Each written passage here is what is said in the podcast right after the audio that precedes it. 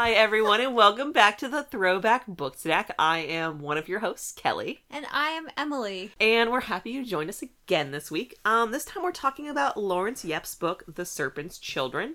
And if you haven't joined us before, we are a podcast where we revisit the books that we read as kids, and now we reread them as adults and figure out do we still like them? Do we love them? Do we hate them? How do we feel about ourselves nowadays?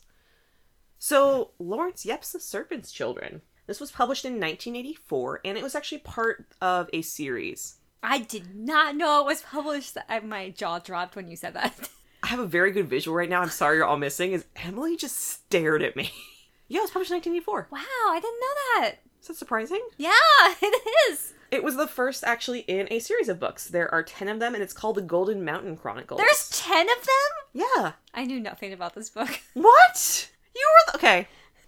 I just want to say, I did know it was a prequel to other books. Yes. And I have read at least one more in the series. I did not know there was 10. And I also did not realize it was published that early. Yeah, so basically, this series is a series of books that basically really deal with sort of the connection between China and America, specifically San Francisco, and sort of the experience of immigrants and people that are sort of immigrating from China to America and that sort of um, growing up experience. And it actually spans um, a time range where the books span between 1835 and 2011. So it's kind of the basically the fa- story of the young family over multiple generations. Oh my god, I have so many more books to read. I had no clue. So this was a book I hadn't read as a kid, and Emily read, and apparently I did way more research on this book than Emily. All right, I thought it was a trilogy. It's I thought- on Laurence Yep's Wikipedia page. I did not look that up. Apparently, I thought it was three books. Uh, I did read this as a kid, and I Which three? well, I thought it was this one and the sequel, which I've read, and I thought there was one after that. Which there's multiple sequels. Okay, well, there's one that basically picks up exactly where this ends. Okay. so Yeah, The Mountain Light. yeah, I've read that. Okay, that was published the year after this book. I also thought it was, I don't know, I thought it was published around the time I bought it, which was not 1984. I was not born then. It was in the 90s, mid 90s, which I thought was when it was published.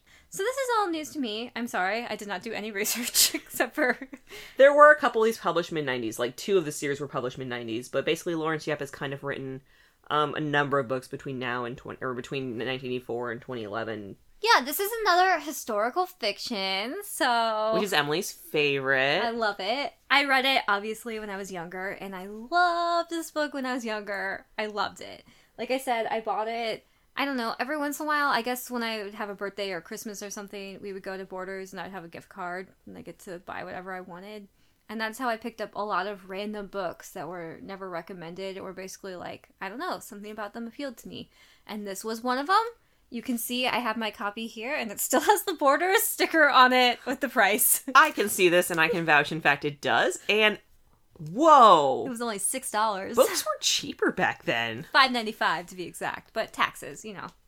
Man, So yeah, I read this as a kid and I loved it, and then I read the immediate sequel. can't buy anything for six dollars nowadays. That's I know, great. right?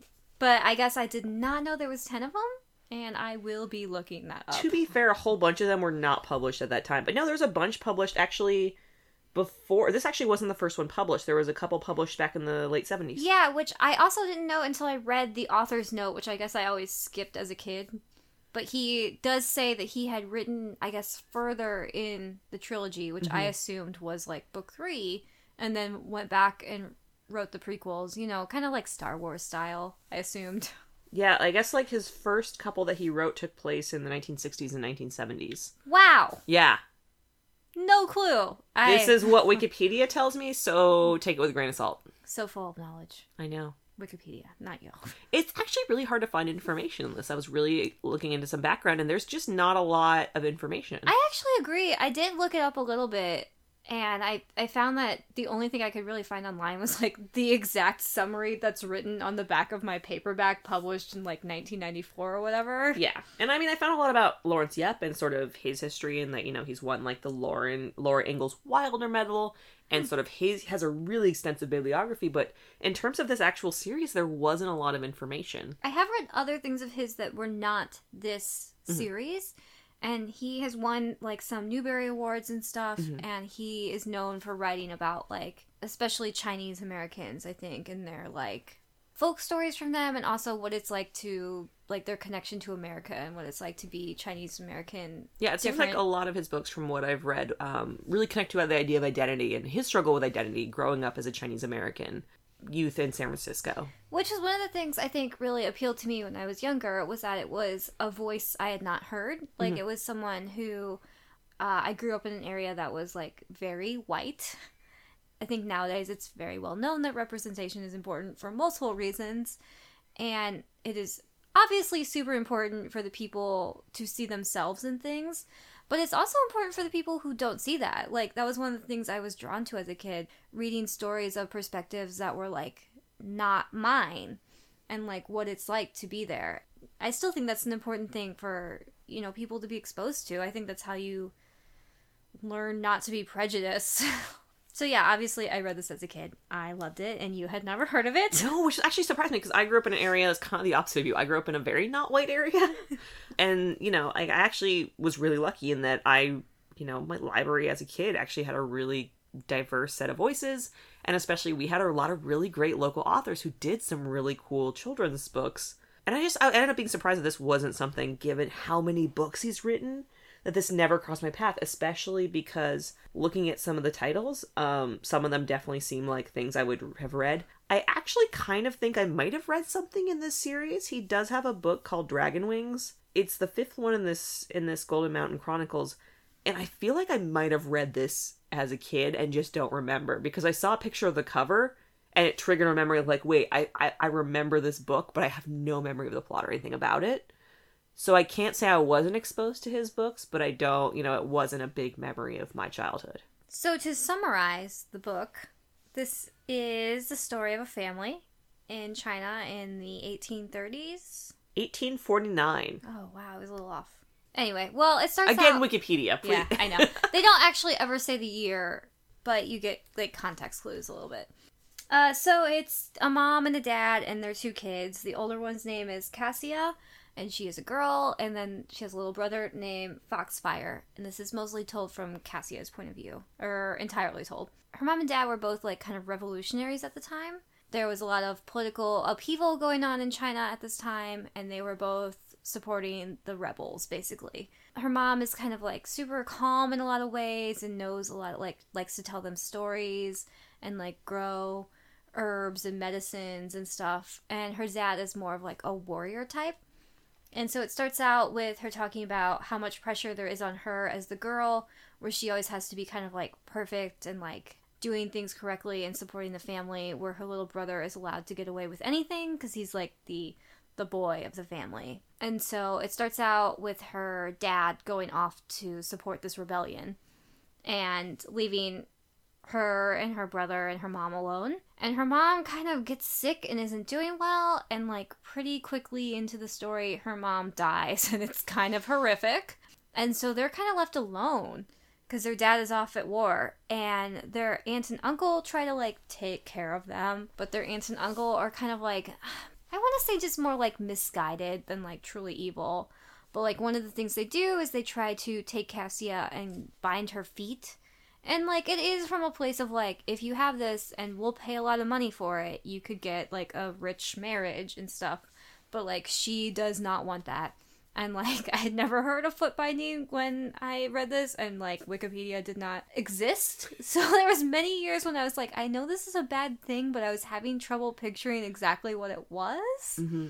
Um, and well, it's a hard thing, especially I think, to picture if you haven't had a very extensive description or seen a picture because it's super outside the Western experience. Yeah, and he does describe it pretty well once you know, but mm-hmm. like it is hard to picture if you just literally don't yeah, have. If you're a kid and you've never heard of this before. And when I first saw a picture of it, I was horrified. I was like, "What? like that's what?" But I knew it was bad, and they describe it, and it's like a pretty painful process, even when it first starts out and stuff. Um, so she tries to escape, and her little brother kind of helps her out, and they bind like bind together for the first time. Like they're both just like, it may not be much, but this is what we have. Um, and we're going to stand up to the rest of the family. And they're kind of like, we don't need your help. We'll live alone. We can tend the fields by ourselves, aunt and uncle.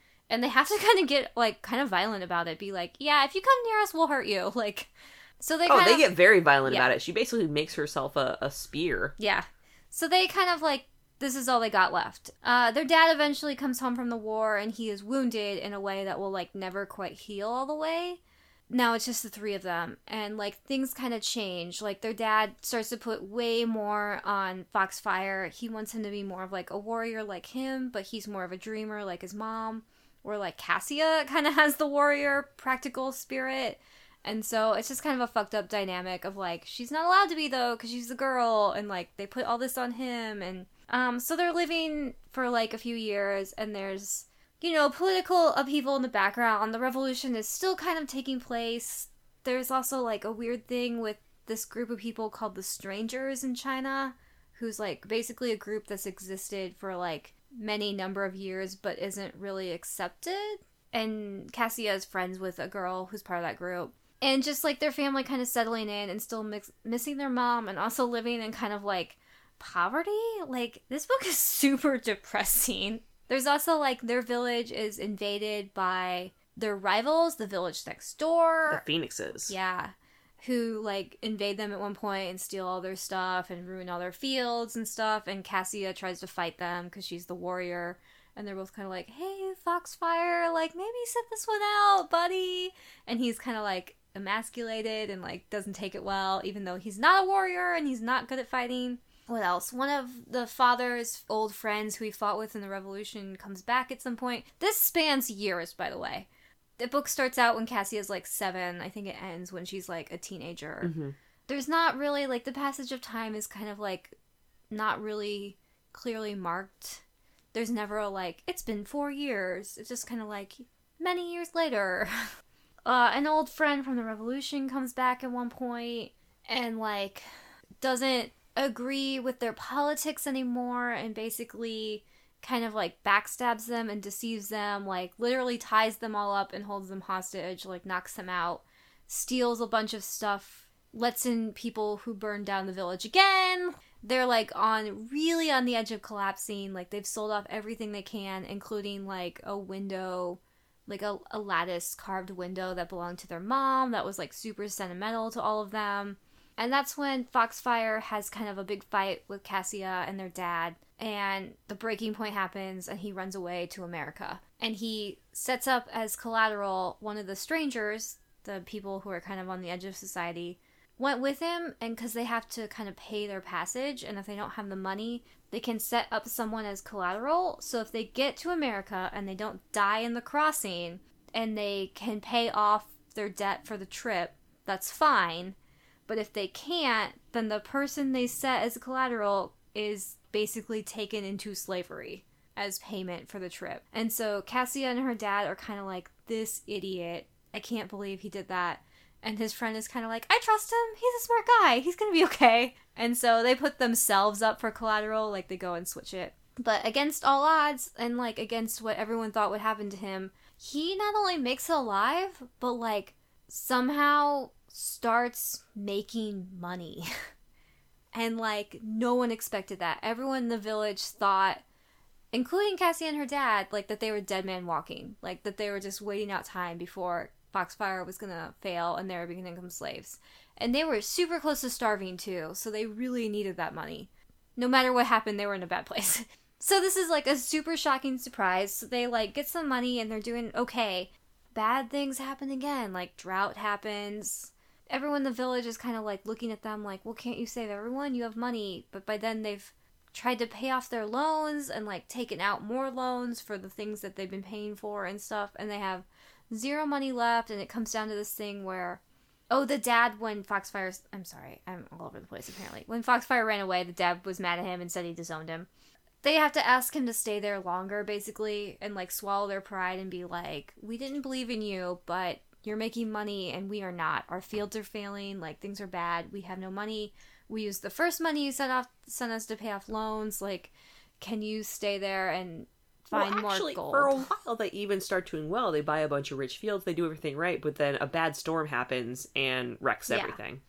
the life of the farmer you Yeah. know and so they have to ask him to stay there longer and they both kind of have to swallow their pride and there's like a lot of personal growth for both of them where like the dad is kind of like i was too hard on him i wanted him to be like me but he's not you know, the dad takes a lot of the burden off of Cassia, being like, I feel like you've tried to step into your mom's shoes, but like you need to live your own life too. Like, you've been taking on all this stress.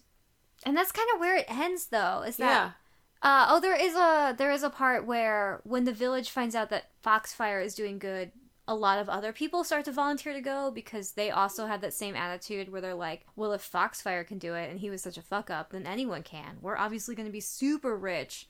And then like it backfires on some of them, or like the people don't survive the crossing and they die, and their family members are being taken into slavery, and they're kind of like, "Help us out, Cassia!" And Cassia's like, "I literally have no money." Like, yeah, and then it kind of ends almost it's not like a cliffhanger exactly, but it is a kind of like open-ended like what happens next, which makes sense when you know it's part of a series. Yeah, and there is, you know, a sequel, I guess, that gets into kind of stuff with that. Well, yeah, you find out how Foxfire made the money and how he survived the passage a little more. Um, he details it a little bit in letters in this one, but not a lot. Yeah, he sends one letter that does get into sort of how difficult the the crossing was and how, you know, they were crammed into these cargo holds and people were fighting and there was disease takes like and three just, months. Like it gets really brutal and really visceral and you know the sort of level of violence that was occurring and just the level of death I loved this as a kid, and like rereading as an adult, I was like, man, this book is depressing. It is a downer. Even the ending is kind of like, we think we're gonna be okay, kind of. We're not sold into slavery, and we've asked our son slash brother to stay there and hopefully make money to send to us. Like, it's bad. And even when they buy like the good fields and stuff, it's just like weird thing of like, you know, their whole family has been farmers for like generate and when I say generations, it like goes back to like the time when humans stopped migrating basically and like settled in this land and they talk about how the land is tired and like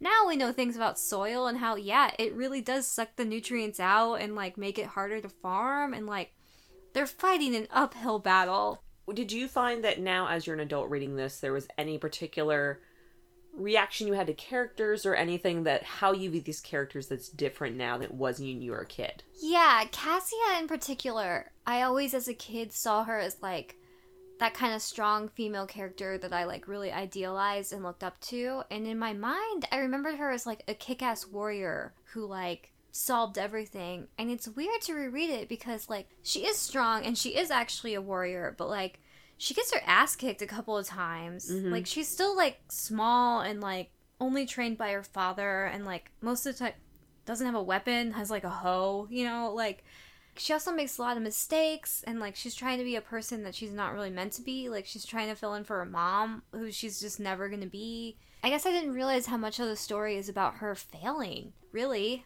And a lot of it is her i feel like learning that she needs to be herself and they get pretty blatant at the end because she spends the whole book trying to live up to her promise to her dying mother that she's going to take care of her father take care of her brother and help their work uh, as the revolution overturning basically the sort of fascism that's taken over their their country. And she tries to basically be her mother the whole book. So i feel like a lot of her failing is her trying to live up to her mother's life and her mother's expectations and then failing at that. Yeah. And yeah, it's really hard to read. Yeah, and it is a lot more like adult themes than I remember. Like of being true to yourself and like actually not taking on the burdens you shouldn't. A lot of weird money problems and stuff that are Yeah, and like I don't know why I was actually talking to a friend about this about how so many books I loved as a kid are actually like kind of super depressing or about like really rough things. And I was like, why are we drawn to that as kids? Is it just that we don't have the capacity like that hasn't happened to us so it's like not as like i'm not as empathetic or what but like this book was real real sad like that i did not get that when i was younger Yeah, as a person that did not read this as a kid, this was my first time reading it, it was super depressing. Yeah, I think it's especially it was interesting reading this as an adult because so much of what it gets into is for instance the difficulties of being a farmer and what it's like to be really at the whim of nature and I think as we're sort of going into this terrible climate change era, um you know, we're seeing how much sort of disturbances in weather can destroy everything and that was their day-to-day life. I mean, they have one night of a bad storm, they lose all of their rice fields and that basically wipes out everything and how much they were living on a razor's edge, even when making decisions that seem on paper to be, you know, reasonable, responsible choices. And a lot of this book really did get into sort of this them versus this, you know, the very nature of the land itself in a really depressing way where there was they were just constantly being beaten down by forces around them in every single direction. Yeah, that part rang more true to me. I'm from an area where I know a lot of farmers, and like my family owns a farm. At this point, we're not solely dependent on it. It's more just like grow some fields and like rent it out. At one point, my family was. That was our only, you know, like before my time, but like my great grandparents and stuff. And so, like, I get that. But it was also like the thing about like the rivalry with the town next door where like the one time they thought they were growing crops that were actually going to do well and stuff the town next door invades and like literally tramples it all like they don't even steal it they just trample it on their way to steal other things it was just like a brutal time and place to be alive You definitely they make you really viscerally feel the uphill battle they're living. This was actually one of the things I struggled with is coming into the book, they present a lot of sort of obstacles that are just part of the world, like the phoenixes, like uh, Manchu, and sort of also they establish really early these American or British invaders. And so it very much is put as they're in a hostile environment, but none of these sort of other human invaders had a lot of impact with me because they were all talked about, but they didn't really often give a lot of impact for them. And normally, the thing I love is when a book sets up sort of a state that they don't really explain. I love it when they make a world feel lived in. And this was something that normally would appeal to me, where they give, you know, not a lot of history on it, but just these are sort of the ways of the world. And like normally that got to me, but it didn't, I didn't really feel it with these books. Like it didn't feel like these were threats. In a lot of ways, like they would come, like the bandits would come and steal the things, or the phoenixes would come and steal all the things, but it was very like, they did that and then there was like they would say there was a threat the rest of the time but it was never really felt. But Well- the threat of nature was so constant and so overwhelming and like the way the land worked against them and the world just the nature of both their society and sort of just the elements themselves just felt so weighty that it kind of made it hard for me to care about their sort of concerns about the humans because I'm like the world's trying to kill you. Well i think you get more of that in the other books. Like i think this becomes really evident evident i was trying to say obvious and evident at the same time and i think that should be a word. Evident it's a good word. Um, I think it's really evident when you read the other books that where the humans are more of a threat. That he wrote this later to kind of give some backstory to things. I think this one is also trying to set up more about how you do need your human allies. Like for them, the family is very important, and even though they are the outsiders, they have each other. This thing about the strangers I keep bringing up because the strangers are the other outsiders in the village, but like they are friends with them and they look out for each other they literally the one friend put himself up as collateral when Foxfire ran away and stuff. And like the the girl who's the stranger who's friends with Cassia, her name is Aster, and like she's awesome. She's always saying She's like so good. sarcastic things and stuff, and she has this like outlook on the world where like she's always joking about like things are terrible and like your field was just invaded and now you might starve to death, and she's still like cracking jokes and being like Cassia, why so glum? Like you but it's like strong. Like she's not an idiot. She knows what's happening you know um she's just trying to be optimistic about everything.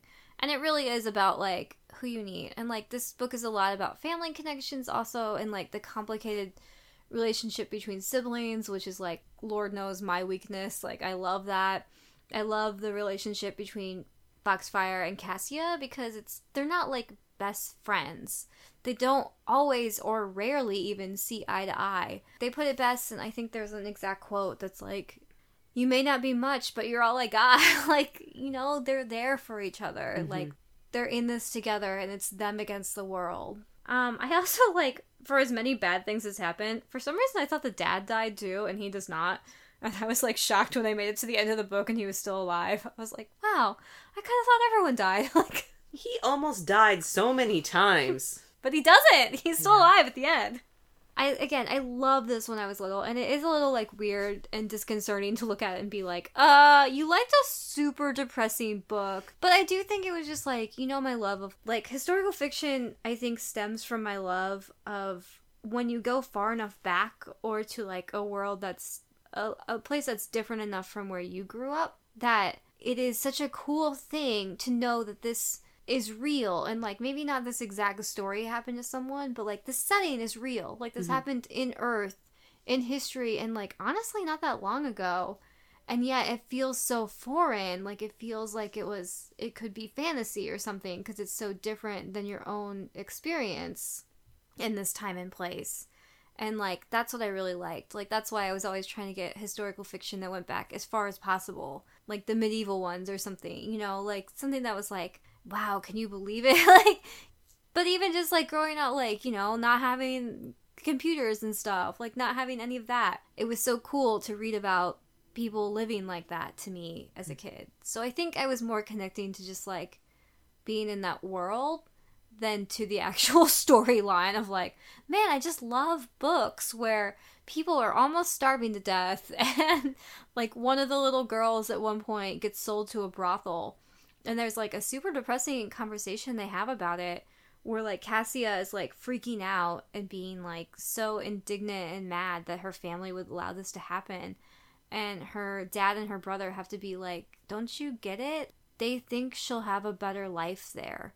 They're afraid she will literally starve to death here. This was not an easy decision for them but they think she'll be alive Yeah, they phrase it as, you know, when she's in the brothel, she will be regularly fed, which is something she doesn't get in her household.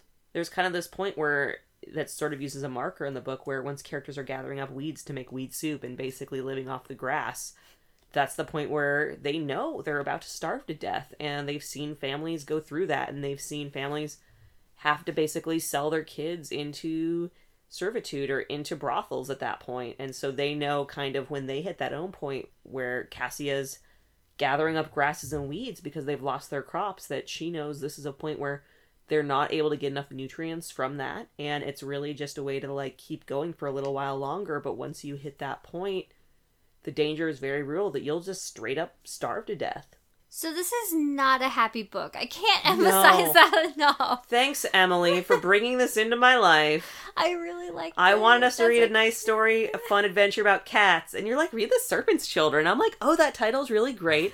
Surely this will be some sort of rollicking adventure with some sort of mythological element. Oh no, I was very well No. deceived. even the adventure parts are super grim And especially like it even like early on, so there is this element about because basically their mother's from another village, and that's like a whole drama point where she's from a village that's considered to have been sort of the descendants of this serpent called the White Serpent. That's part of a legend about um, this serpent that became a woman and got married to a wanderer and had kids, and basically then was discovered to be a serpent and betrayed by her husband and sort of that this village was um, descendants of that. So that's why they're considered the serpent's children. That's why the title happened. And they're kind of marked as outsiders because of this. They're considered a little wilder, a little more violent, uh, a little more feral.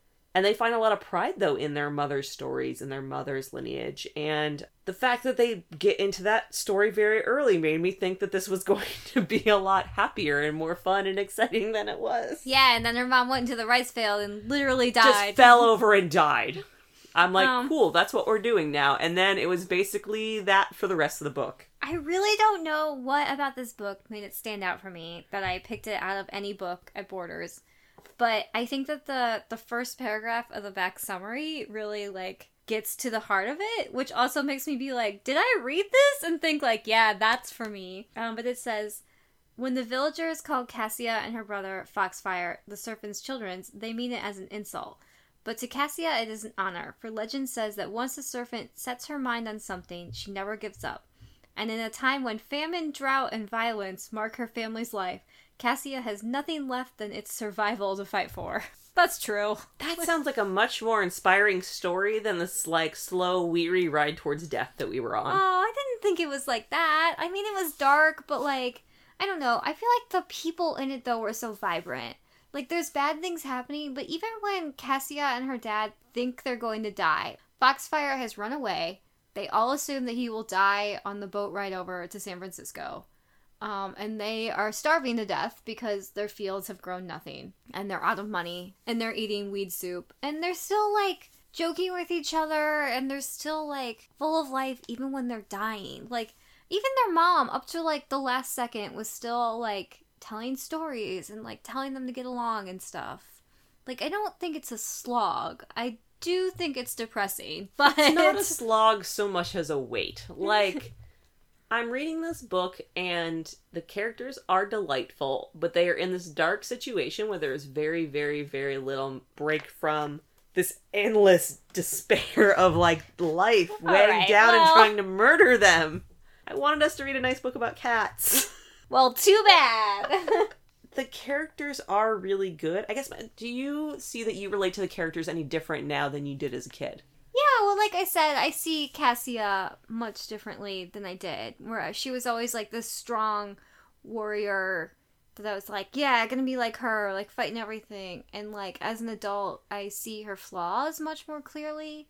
Like I see the struggle she's going through, trying to be something she's not. And I also just see that like she's not. I guess in my mind, I saw her as more perfect. Mhm. Like I saw her as like she knocks down everyone and she holds them back. And it's like sometimes she does, but sometimes she's like a 12 year old girl with a hoe and like she might be good at martial arts but like she's still not a superhero like she's real you know? I think one of the things that was interesting reading it as an adult that I really wondered about was so much of the book I think deals with things that definitely sort of hit those anxiety points for adults like the idea of having enough you know when you the the financial aspect of this book and then getting into finances and sort of the day-to-day planning of their farm felt very adult and very like the kind of worries you have running a household and the sort of really real aspects of poverty. And i think that they really actually do get into sort of what the enemy is. And that was one thing i really liked was that foxfire really thinks the enemy sort of of them is poverty. And the enemy of their their their village and sort of their country is the role poverty plays. And that was too fucking real. Yeah. Because you know their father is really about fighting the regime that's taken over China and also fighting the outsiders that are coming in. And so much of his focus is on this human element while Foxfire is much more in this sort of institutional element. And it the kind of debate between the two of them I don't understand why it appeals to a child. And as an adult it basically gave me a panic attack. yeah i really skimmed over a lot of that as a child like the poverty things. Like they sounded awful but like i really focused more on like their dad is a freedom fighter. Like you know their dad and cassia are basically trying to live in the movie rogue one. And like foxfire is all like we need food which is ironic because they call him the dreamer the whole time. That's kind of the weird part is I struggle with Foxfire a lot because he spends the whole book talking about the Golden Mountain, and Cassie is kind of left trying to hold this family together as her father dreams of freeing the country and her brother dreams of going to this Golden Mountain, having enough and more and thing, and having you know wealth for the family. And she sees neither of those as realistic ideals, and is just like, I need to make sure we have enough for today. yeah I can't think about tomorrow because they've both basically abandoned her to be the responsible source for this family, which is also too real. Like I so mean- much of this book I'm like this is too real. I, I- can't actually read this without just feeling the anxiety in my chest well up. I do like that her dad comes to it at the end and was kind of like, I've been forcing this on you. Like, you should be you. Like, you've had to shoulder a lot and kind of gets it. Yeah. Because, like, Yeah, she- she, has. Good thing you figured this out, Well, adult. I know, but she really does. Like, he just, like, lets her slip into the role her mom made so quickly. And it was like, her mom was a grown adult, though, who, like, made these choices and supported this thing. And she was literally a child. her father basically makes her take up his emotional burden and also deal with the financial burden of him basically using the family money that's keeping them alive to basically support his ideals and this war that they're not fucking winning. And she's sort of left to deal with this situation and he's like, "Oh, but I didn't I didn't realize our finances were that bad." You didn't fucking ask, and you are the like adult in this family. I did not like her father. At, I, I I understood it. There was a part of me that had empathy for him because he's someone that sees himself in a certain way, and he basically gets his leg injured and is no longer able to keep up this work that's really important to him. They call it the work with a capital W, and he and his wife lived as freedom fighters. So I have so much empathy for him as someone that saw himself as a piece in a grander plan and as someone moving their country towards freedom who like was running the militia in town and sort of trying to keep them safe from the phoenixes and really doing this important work in town even to keep them safe from outsiders. Um, and then he t- his leg is is injured by a bullet, and he is suddenly no longer able to fulfill this role. I have empathy as him someone dealing with an identity crisis. The fact that he puts that whole crisis and the responsibility on his daughter makes me climb out of my skin. This is funny. I didn't mind him.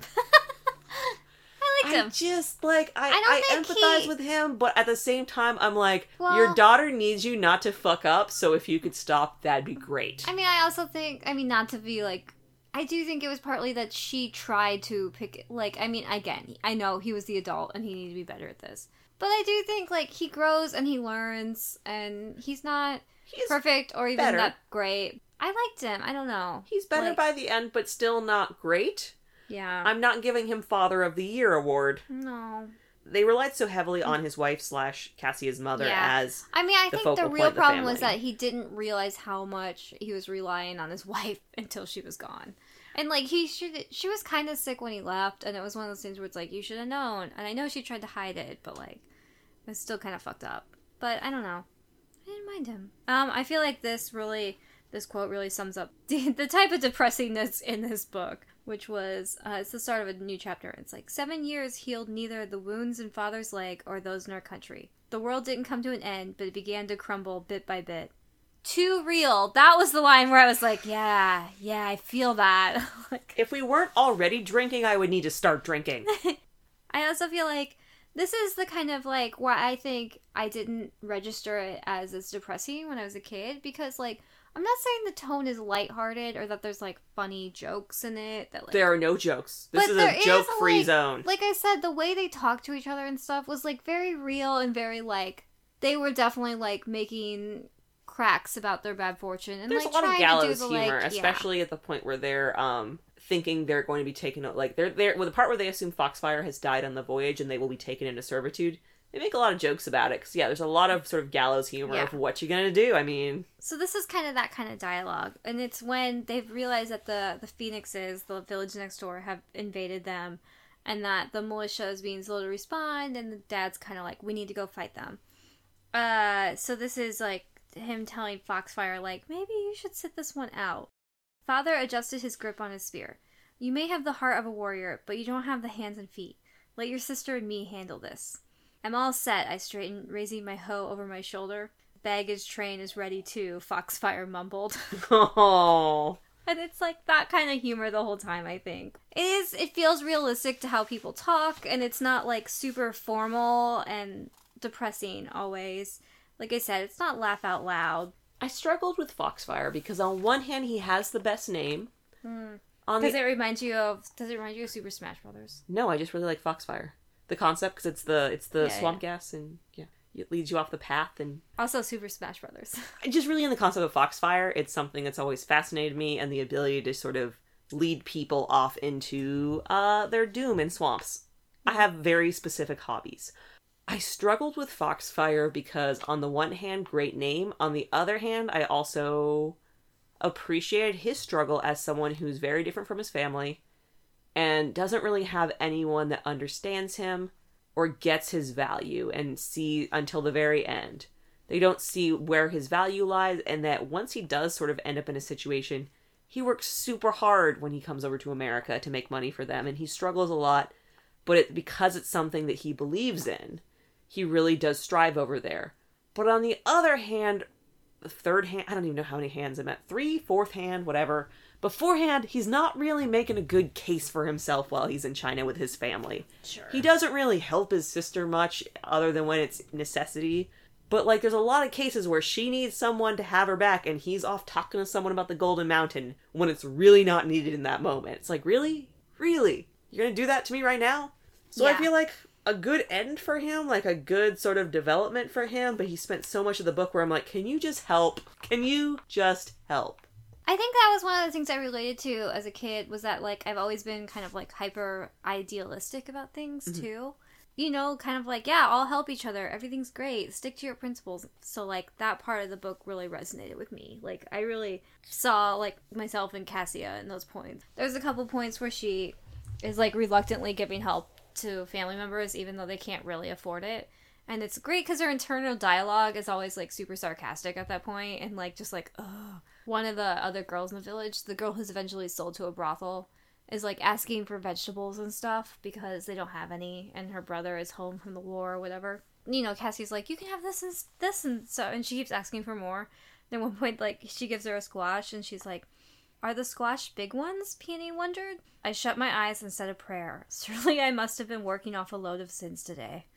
She has a great internal dialogue and she's Mhm. very practical and is like super hardworking is always like I'm gonna do things which I also like I like I said I agree with that that Foxfire is sometimes like where are you why aren't you in the fields oh because you're off talking about this golden mountain that you're not at and I get the idealized thing too there's a speech that she gives at Foxfire at one point where she's like we're humans not worms that crawl on on their bellies living isn't the important thing it's how you live those like super melodramatic speeches about idealism and stuff really hit me when I was young. Like I was like, yeah, that's right. That is it. Those did not really hit me.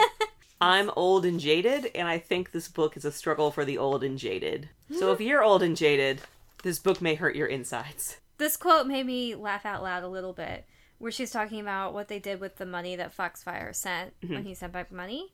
Um, to her friend Aster, the stranger. Aster's being like, "Yeah, you live in like kings. Like, what's going on? You a baller now?" And she was like, "Uh, I we're don't think they use the word baller. they do not. I'm paraphrasing. Okay. But I'm saying, we're just eating better. I touched a corner of my mouth. The canker sores heal now instead of festering on and on. Disgusted, Aster went on watering her plants. Poetical images are lost on you. so true. She's so practical. I really do love that about her. I do actually, one thing I do want to point out is the first line of the book is super fucking great. I feel like if I were a literary agent picking up this manuscript and read, quote, We had such high hopes when father marched off to fight the demons, I would have also felt really good about purchasing and publishing this book. I feel like it does kind of sum up so much about this book of, yeah, we had high hopes when that happened. And then, you know, that sort of trail off unsaid, and then everything went terribly wrong. They also do a good job in this book of being like why the village is so like supportive of them and stuff. Mhm. Like they set up a world where even though they're kind of the outsiders and no one really likes them and thinks they're all like you know, they married outside of the village and they're serpents' children and stuff. They're still part of it. It shows a good reason why they're so loyal to the village in some ways. Like they talk at one point about how like they have like a clan treasury that they call it. The clan is the village and it's like they clothe people in their old age. Like they buy coffins for poor people. Like you know they do all this stuff. Like they take care of each other. And so even the outsiders like even after the divide with all the family and stuff the village is who they are.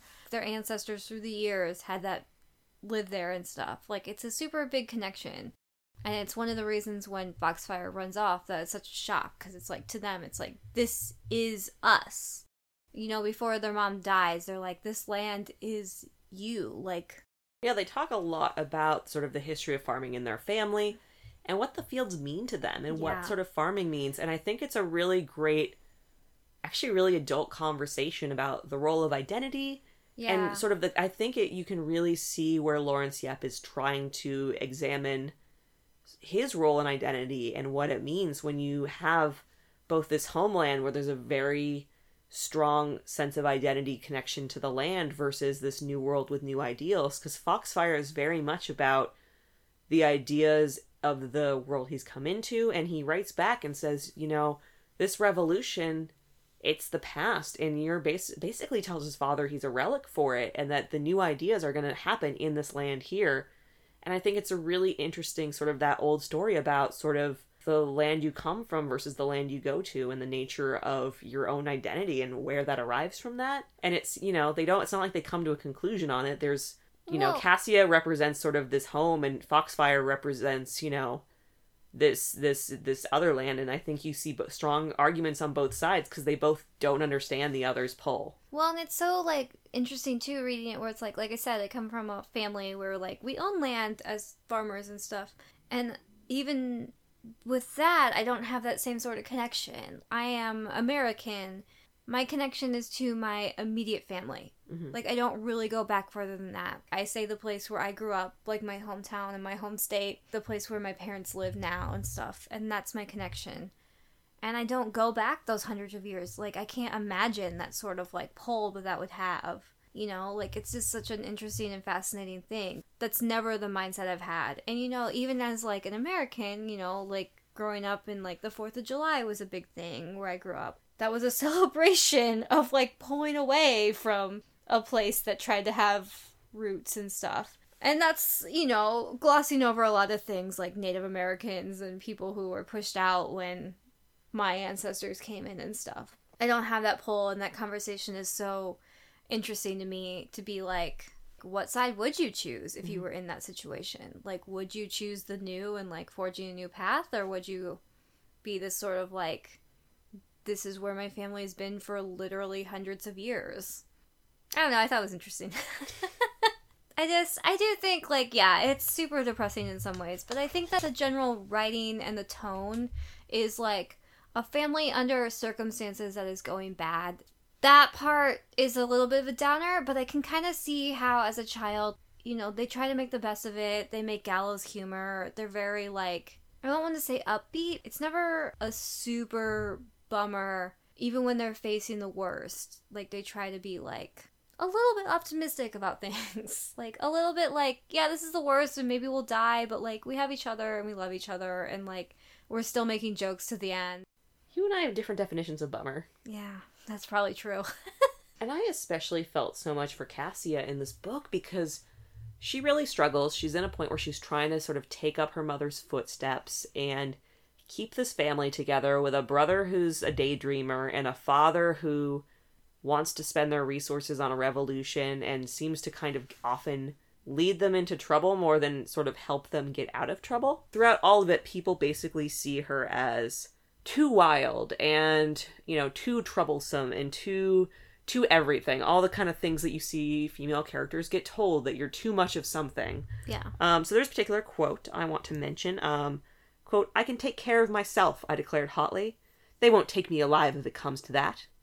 But I could feel the old familiar resentment welling up inside of me whenever the subject of my sex was brought up.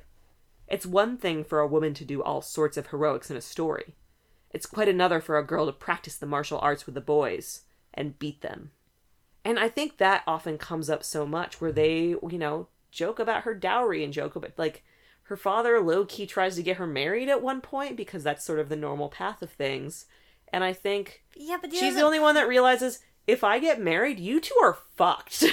Yeah, but he doesn't push it. And he also like he lets her not only teaches her but like encourages her when she's better than Foxfire. But she's never really seen as sort of his direct heir in the revolution. The only thing I uh, there was one part where they like where she was gonna go out and fight and they kind of like talked him out and they had a conversation in front of her where it was kind of like look she's good but she still could get captured and if she does and they don't say the word but like it's implied if she does she will be raped. And her dad kind of backs down and is like yeah maybe you should sit out this fight. And she's like bristles a little at it but like as an adult reading it, I was like, yeah, I get it. She's good, but she's again not a superhero, and I just feel like throughout the book, she sort of takes on a lot of responsibility, and even in the end, she doesn't totally get credit for all that she's done. yeah. And it's fine. Well, it's kind of the way read of the, book.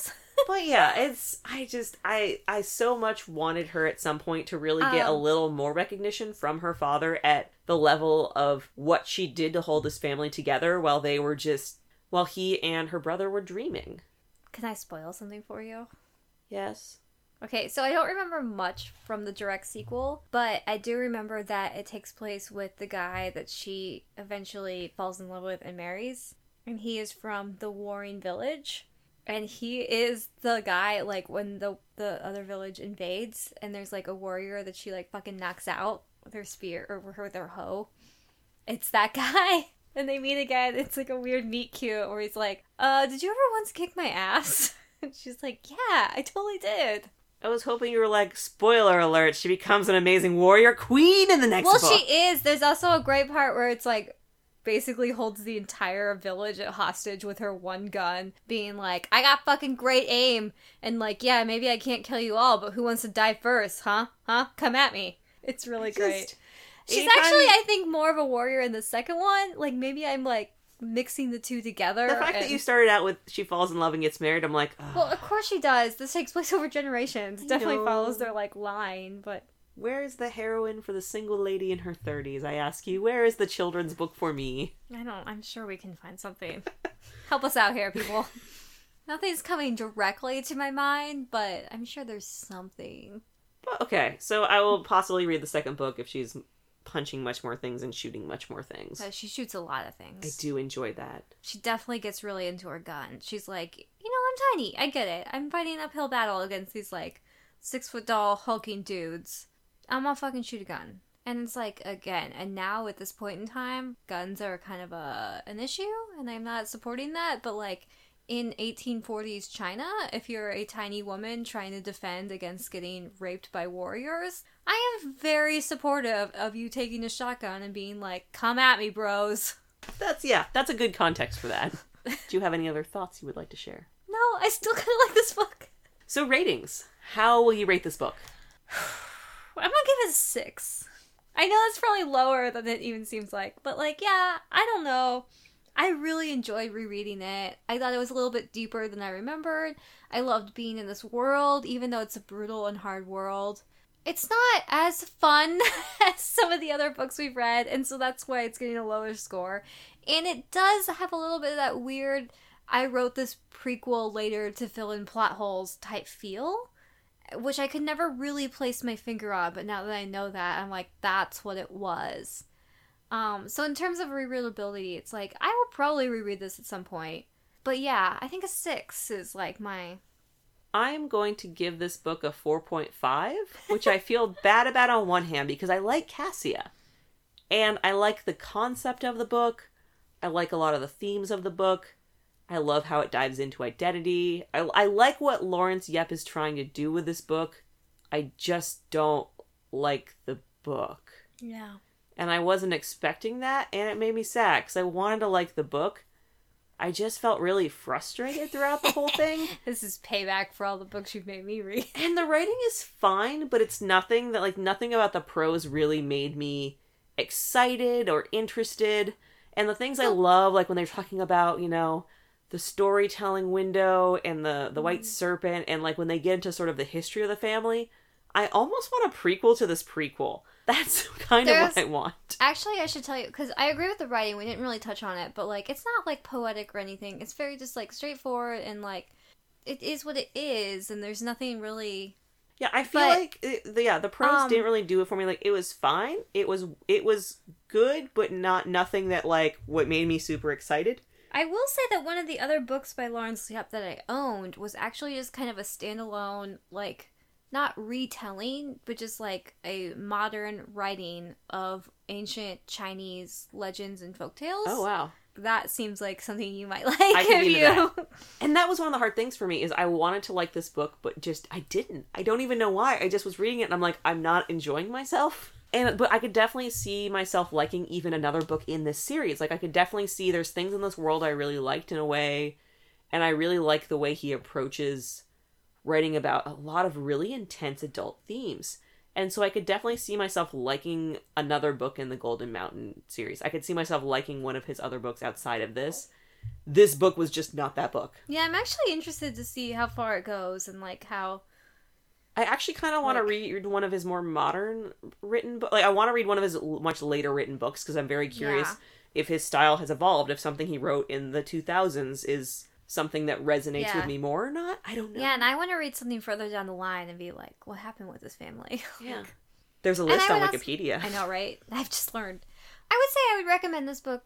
I would say throw it at kids who are maybe just need some other like worldviews. I think that really helped me. It was mm-hmm. a kind of a even loving historical fiction. I feel like so much of it that was recommended to me where I lived and stuff was like, here's a book about the Oregon Trail and some white people going on it, or like here's a book you know, even some of the medieval ones and stuff that we like, we did Catherine called Birdy, which was great, and I loved it, and it was a totally different world. But again, like I feel like I wasn't shown many worldviews that weren't just like white people. Yeah, And and I think especially for students, I think West Coast students that cover the Gold Rush, I think this is actually an interesting series because the Gold Rush is often taught on the West Coast from a pretty white centered point of view. Yeah. So I think, especially given like you know California had a huge Chinese presence during it, so I think it'd be an interesting book to add to sort of a student going through that time period in American history to give them context in some ways, or at least like tell them a story that relates to this in sort of a different way. Yeah, I don't necessarily think I, if you're an adult and you haven't read this, I'm not like, I don't know, run out and buy it right now. I guess if it's something that is like in your already area of interest. If you like, have a child in your life that's but- too happy and you want to make them sad, It didn't make me sad though. if you are an adult that's too happy and you're like, I want a bummer today, I feel like all children are like a little bit of a sociopath because they just don't have that empathetic thing That's yet. true. Like that's why they can read these sad books and not be sad. maybe that's the problem. Is I was over empathizing with Cassia, and so it was hard to just not feel like a weary sadness devel- enveloping my entire soul. Yeah. Have you tried drinking? I mean, only during the daylight hours and the nighttime hour, the the waking hours, I like to mm-hmm. call them. yes, I've heard of those. Anyway, that's my recommendations for this book. All right, I definitely think kids, not adults. It's kind of a bummer as an adult, to uh, be honest. do you have any final thoughts on this book? I liked it. All right. I less so. I wanted to like it. The intention was there. I feel guilty for not liking it. I get really sad when there's books I don't like that everyone loves and I'm like, "Oh, I wish I wish I felt that in my heart." Um, so thank you all for joining us this week. If you want to get in touch with us, if you've read this book and want to tell us your feelings, Oh, if uh, you've read the other books and have an opinion on which one other we should books read, and want to give us a heads up on what to look for, um, we are reachable in a couple ways. You can, and by that, by we, I mostly mean me, but I will pass anything along to Emily as needed. I don't know how the internet works. We I can hear be reached. it's like a web. It's a series of tubes. So we can be reached at throwbackbookstack at gmail.com if you're an email person. Um, or find us on Twitter. Tell us what you think about this book. Tell us what you think about other books we've read. Uh, we are at throwbackbspod. Uh, also, shout out to the Lady Pod Squad, who are always, you know, a great friend of ours. If you want to find other podcasts with women, you know, producing them and women hosts, um, check out the hashtag Lady Pod Squad on Twitter. You can, you know, rate us on iTunes, subscribe on iTunes, subscribe on Spotify. Um, if you like our podcast, leave us a rating. It will help us be more discoverable for other people that also really love talking about the books of their youth. Our music this week was Heartbreaker by Jazar at betterwithmusic.com. And we'd love to have you back again in two weeks.